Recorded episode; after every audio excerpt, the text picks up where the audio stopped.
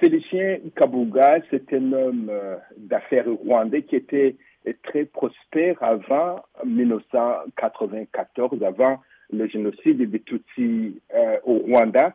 Félicien Kabuga est aujourd'hui accusé de génocide, d'incitation directe et publique à commettre le génocide et d'entente en vue de commettre le génocide qui sont des actes bien évidemment constitutifs euh, de crimes contre l'humanité. Aujourd'hui, il est ici à La Haye et poursuivi pour avoir bien évidemment à être l'un des fondateurs de la fameuse radio-télévision libre d'Émile Colline, mais qui est accusé aussi, la radio, d'avoir propagé des messages anti-Tutsis, des appels à la haine et des appels au meurtre contre les Tutsis en 1994. Alors les avocats de Félicien Kabouga disent qu'il est innocent, mais ce matin, un témoin l'accuse de la propagande ayant conduit au génocide. Parlez-nous de la déposition de ce témoin. Eh bien, le témoin qui est le premier témoin de ce procès historique a déposé ce matin devant euh, le tribunal.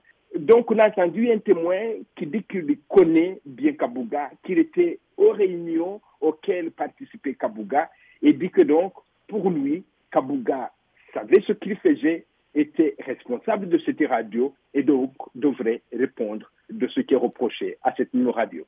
On nous dit que ce procès pourrait durer. À quand doit-on espérer son dénouement alors?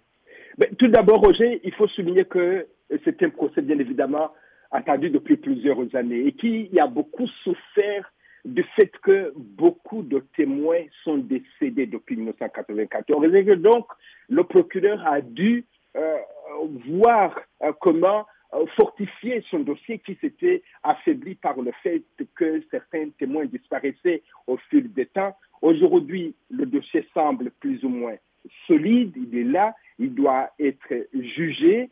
Et, donc, c'est un procès qui risque de durer euh, au moins deux ans, au cours duquel nous verrons défiler une cinquantaine de témoins pour le procureur, mais il faut aussi s'attendre à d'autres témoins qui seront présentés par la défense.